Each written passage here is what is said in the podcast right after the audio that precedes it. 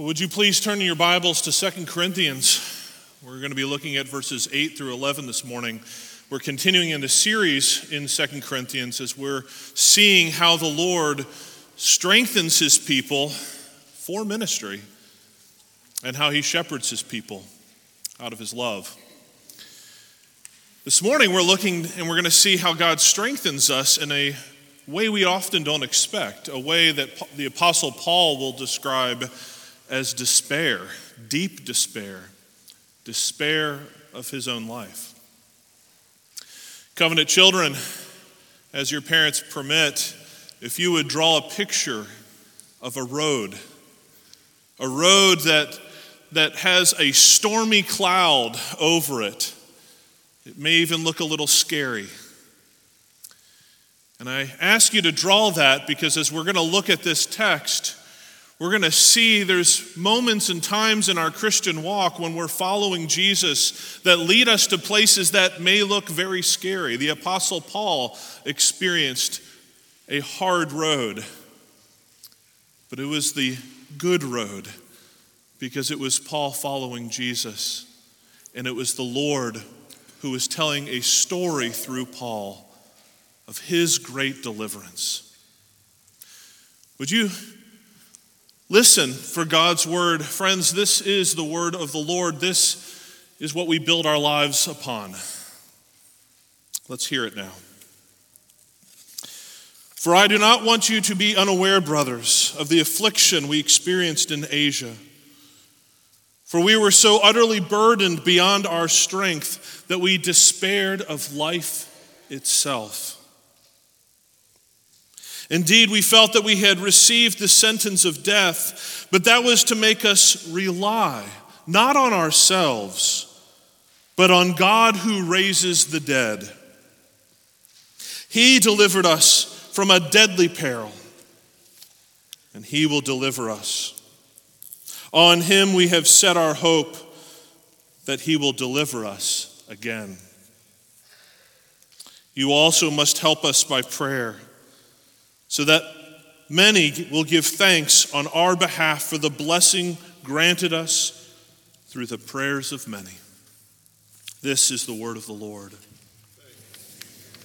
Would you pray with me? Father, we do come before your word this morning and we thank you. We thank you for it. We thank you for the witness of your faithful servant and your faithfulness through that man, the Apostle Paul. Lord, for your strength by which you conduct your ministry. Would you impress the grace that you gave to Paul at such a low moment his, of his life? Would you impress that grace that he shared with the Corinthian church on our own hearts and lives today? That we would know more of who you are and that we would share more in the life that we have in your Son. For we pray in Jesus' name. Amen. Well, imagine being in a situation so desperate that in the midst of a freezing winter, you are unable to turn on the heat. Some of you know that experience. That story, the story of that came to me from a pastor, my home pastor, about my home church in a season and time of great despair. You see, my, the church that I was grew up in, my home church, um, was a young church at the time. I was about two or three years old when there was a significant uh, church split, a church split that that ended in, in, in, in really a, a, despairing situation uh, for those who remained. The church had one ruling elder, uh, my, my father, a handful of members, and this pastor who they couldn't afford to pay, in a church building that they couldn't pay the mortgage, in a situation in a winter in which they couldn't turn the heat on. This pastor wanted me to be aware as I was heading to seminary about this story. And he shared that in the particular moment of great despair, as he was sitting thinking about all the ministry that he had to do, preaching, Sunday school, Bible studies. He was working on a Bible study. The stack of bills that had come up to his desk was higher than the commentaries he had to read. And in a moment of great despair, he took those uh, bills and letters and he threw them up to the Lord. And he said, You have to handle that. I'm going to focus on this. As I went to seminary and as I thought about that story over the years, what I realized about what my pastor was telling me was that it, he was telling me not a story of despair, he was actually telling me a story of God's deliverance. How the Lord delivers his people from despair. This is an important for us to be made aware of because the Apostle Paul, he wants this church to be made aware of a similar experience, not one of deep financial despair, but an even greater form of despair that he experienced the despair of his own life. Apostle Paul begins in this section by, by informing this church, by telling them that they need to be aware, of fact, of this story. They need to be aware of how desperate he was. Listen to what he says in verses 8 and 9. He says, For we do not want you to be aware, brothers, of the affliction we experienced in Asia, for we were so utterly dis- uh, burdened beyond our strength that we despaired of life itself. Indeed, we felt that we had received the sentence of death. We were to receive a letter from an apostle, we might wonder what amazing things has God done? What miraculous ways is He growing the church? But Paul begins this letter by talking about a great moment of great despair.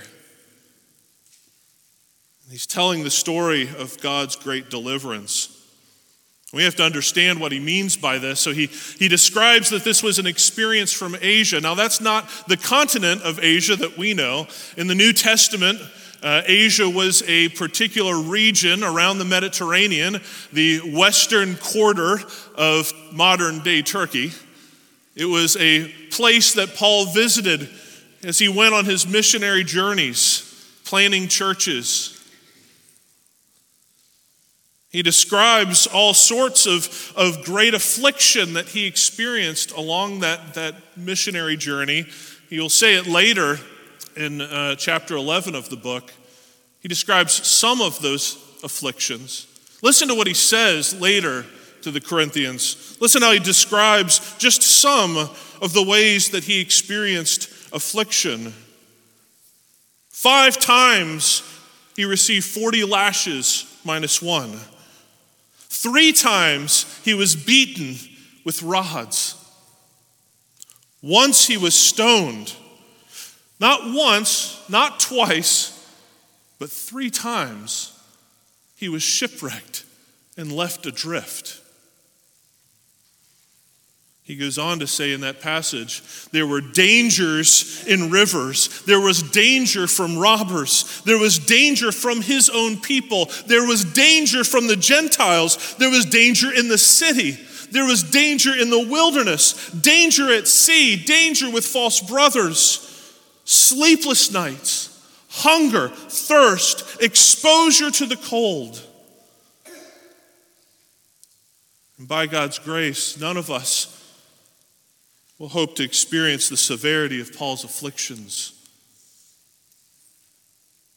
Yet when Paul he shares in this story in the beginning of chapter 1, he doesn't list those yet. He doesn't tell us the details of the affliction that made him so despair of his life that he believed he was useless. He believed he was as good as dead. Paul wants us to understand the effect of that affliction in this passage. He wants us to understand the crippling experience he endured, that it made him experience despair. And we might praise the Lord that we do not know the extent of Paul's despair, but Paul wants us to be made aware of his despair. We need the story of Paul's despair because we need the story of God's deliverance.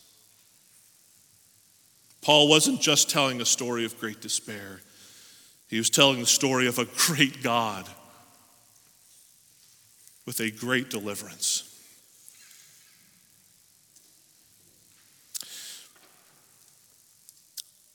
In the midst of, of the despair that we experience, and we all do experience despair at times, because what is despair?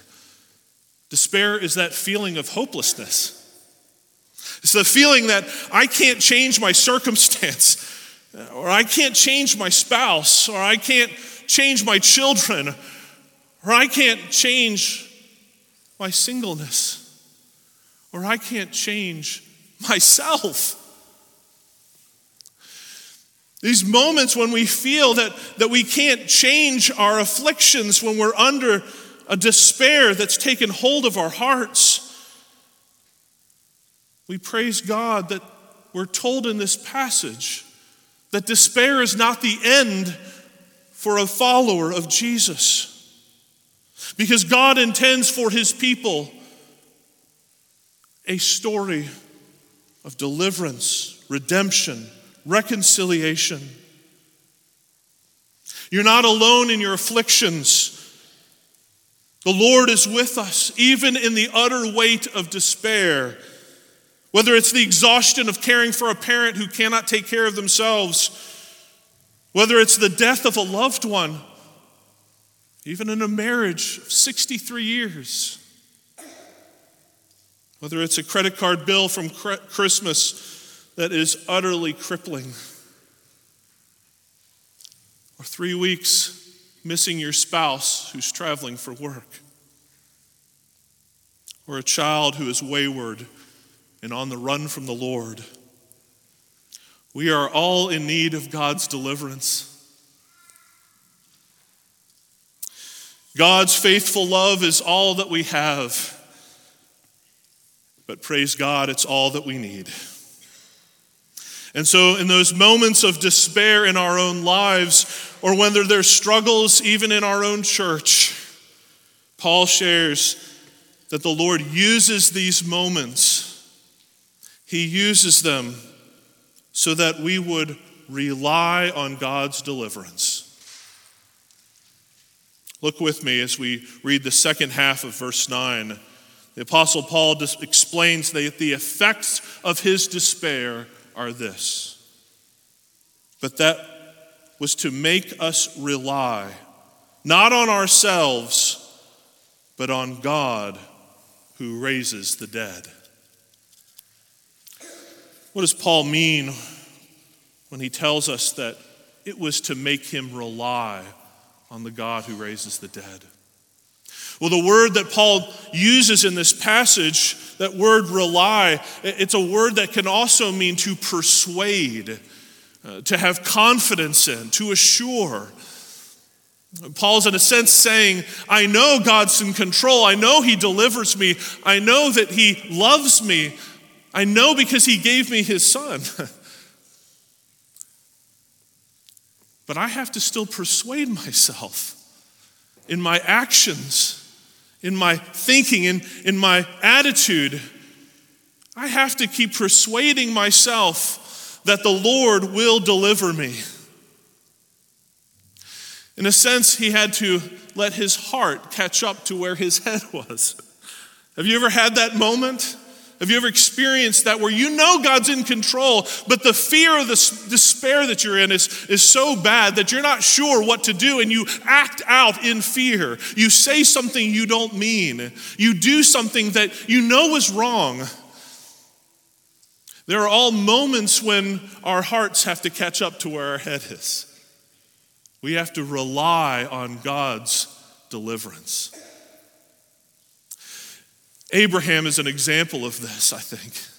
Abraham's life, if you remember, he's called to leave his family to go to a new nation or new area, to form a nation, to have a son.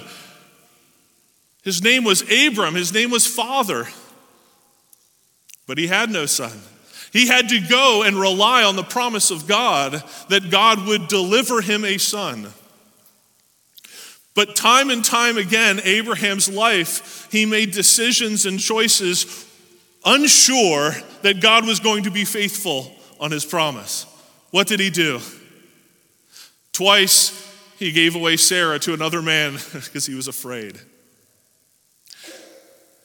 He thought his own servant might be the way that God would use and fulfill his promise. Sarah even gave him his or her handmaid. But God was telling a story of his deliverance of Abraham, a man who at 99 finds out that his wife is going to have a child. And at 100, that child is born. And what does God do after that? Genesis 22.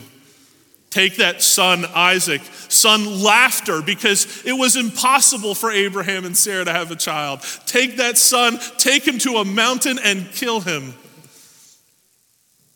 And what does Abraham do? He's learned to rely that God can raise the dead. And in his reliance upon the Lord, the Lord spares his son. The Lord is telling a deliverance story. We are to rely on him. And as we rely on the Lord's deliverance, Paul tells us that we are to set our hope, to hope in that deliverance. Listen to what he says here in verse 10. On him we have set our hope that he will deliver us again.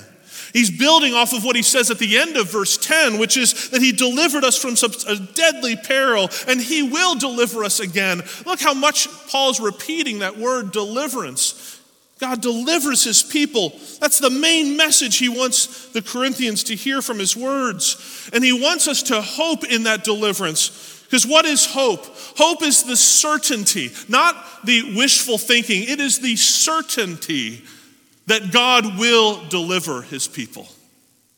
Now, we may not know the way or the means or the manner of that deliverance, but we know that the God who raises the dead will deliver his people. How do we know that? Because our hope is built upon Christ.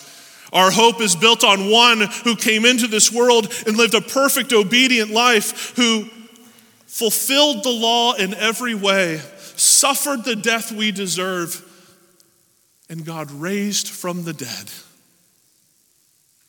Because if God raised Jesus from the dead, we know by being united to him by faith, he will deliver us. He will deliver us. That hope is the hope we turn to, that time and time again, in the midst of our despair, God will provide, He will deliver. This morning, as it was prayed by, uh, by Elder Ken Henry and was mentioned by Dan Steer, is a Sanctity of Human Life Sunday. This is a day when we remember. We remember the importance of what it means to follow the Lord in what He says, because we believe that unborn life is life from God. We believe that God intends to deliver people of great despair, even mothers who are so despairing that they would believe there's no other way than to terminate the life of their own child. It's that level of despair that we trust a God who delivers will deliver us from.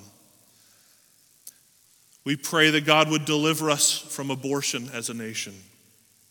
I had a friend who was a very good friend who who uh, would be, um, who was dragged out of his bed by his roommate while he was in seminary to go down to an abortion clinic to pray. He didn't want to go. He had own problems in his life. He had his own despair. But while he was down there, he started meeting women in that state of despair. State of despair that outweighed his despair because he believed in a God who had delivered him. And as he started to minister and share the hope that he had that God delivers us from all all sin, all death, the greatest of enemies. He saw a need. He actually started a ministry called Churches for Life, equipping churches to help people deliver the gospel to people who are in great despair. He would say this in the training. He would say, We are rescued rescuers. That we minister to those of despair, not from a place of moral superiority, but as people who have been in despair, who know the hope of the gospel who know the goodness of God, that know the promises of God, that He will deliver us in the face of our greatest despairs. We are rescued rescuers, people of hope. Whether that's a deliverance from despairing mothers, or children who need a new home, or a neighbor who's lost, or a spouse who will never change or a circumstance that feels overwhelming. We hope in a God who will deliver us from despair. It's that hope in the Lord's deliverance that calls us to do what Paul says next to be a people of prayer. We must pray for God's deliverance. Look with me in verse 11. This is where Paul goes in the midst of that deliverance. He instructs the people, You must also help us by prayer, so that many will give thanks on our behalf for the blessing granted us through the prayers of many. The deliverance from the Lord, it, it turns us from being a hopeless people to a people of prayer a people that are made interdependent of each other. Paul is saying we are to go to a God in whom we depend, who is our strength when we are weak, and we are to go together, interconnected as a family. He's actually encouraging them to lift up his needs, the apostles' needs. What does the, Paul, the apostle Paul needs? He needs the prayers of this Corinthian church. He encouraged, and instructs them to pray. We have work to be done, ministry to be done, but it's not ministry that can be done in our strength, by our wills. It's a ministry that's done on the reliance of God and the hope that He delivers to see the faithful provision. That's what we pray for. We pray together as a people dependent upon the Lord. Because one of the results of that despair in our lives is that it drives us to cry out to our Father Come, deliver. We need you. And God is faithful to come. He is faithful to meet us, to deliver us. The Lord, Paul says this the Lord uses our prayers in such a way that many will give thanks for the blessing that the Lord gives from the prayers of his saints. It's not a gratitude just for those praying, but it's an anticipation of seeing the work of Lord's deliverance as he hears, as he knows, as he cares for his people and how he acts to deliver. So, what does God say to a people who are in despair? Throw up your bills. God is telling a story of deliverance through you. We throw our despair to the Lord. Two months ago, I uh, spoke to the current pastor of the church that was my home church. He told me plans that that church has to knock out the walls of their building, external walls, because God has delivered that church and it is full of worshipers of the Lord. God took a cold, empty building and he turned it to a building that can't contain people who desire to worship him. Now, that may not be the form and function of how God may deliver us in every circumstance, but what we hold fast to is that the story of God's people is not a story of despair, it's a story of deliverance. God's active deliverance of his people. As we look to the Lord's deliverance, we continue to rely, to persuade ourselves of that deliverance. We set our hope that He will deliver again, and we lift up prayers that we will see His deliverance. Let's pray. Father in heaven, we do thank you for the deliverance that you have sent, the ultimate deliverance that you've given us through your Son. That even in the hard and most painful places of our lives, the great despair that you gave to the Apostle Paul that was for the church, it was so that we as a church, thousands of years later, might rely more on your deliverance, your salvation, and that you would draw others by the hope that we have into a despair, of despair, into a deliverance by your grace. Would you continue to build up our lives and your church on the strength that you give us by the story that you're telling through us of deliverance? For the sake of your glory, we pray. In Jesus' name, amen.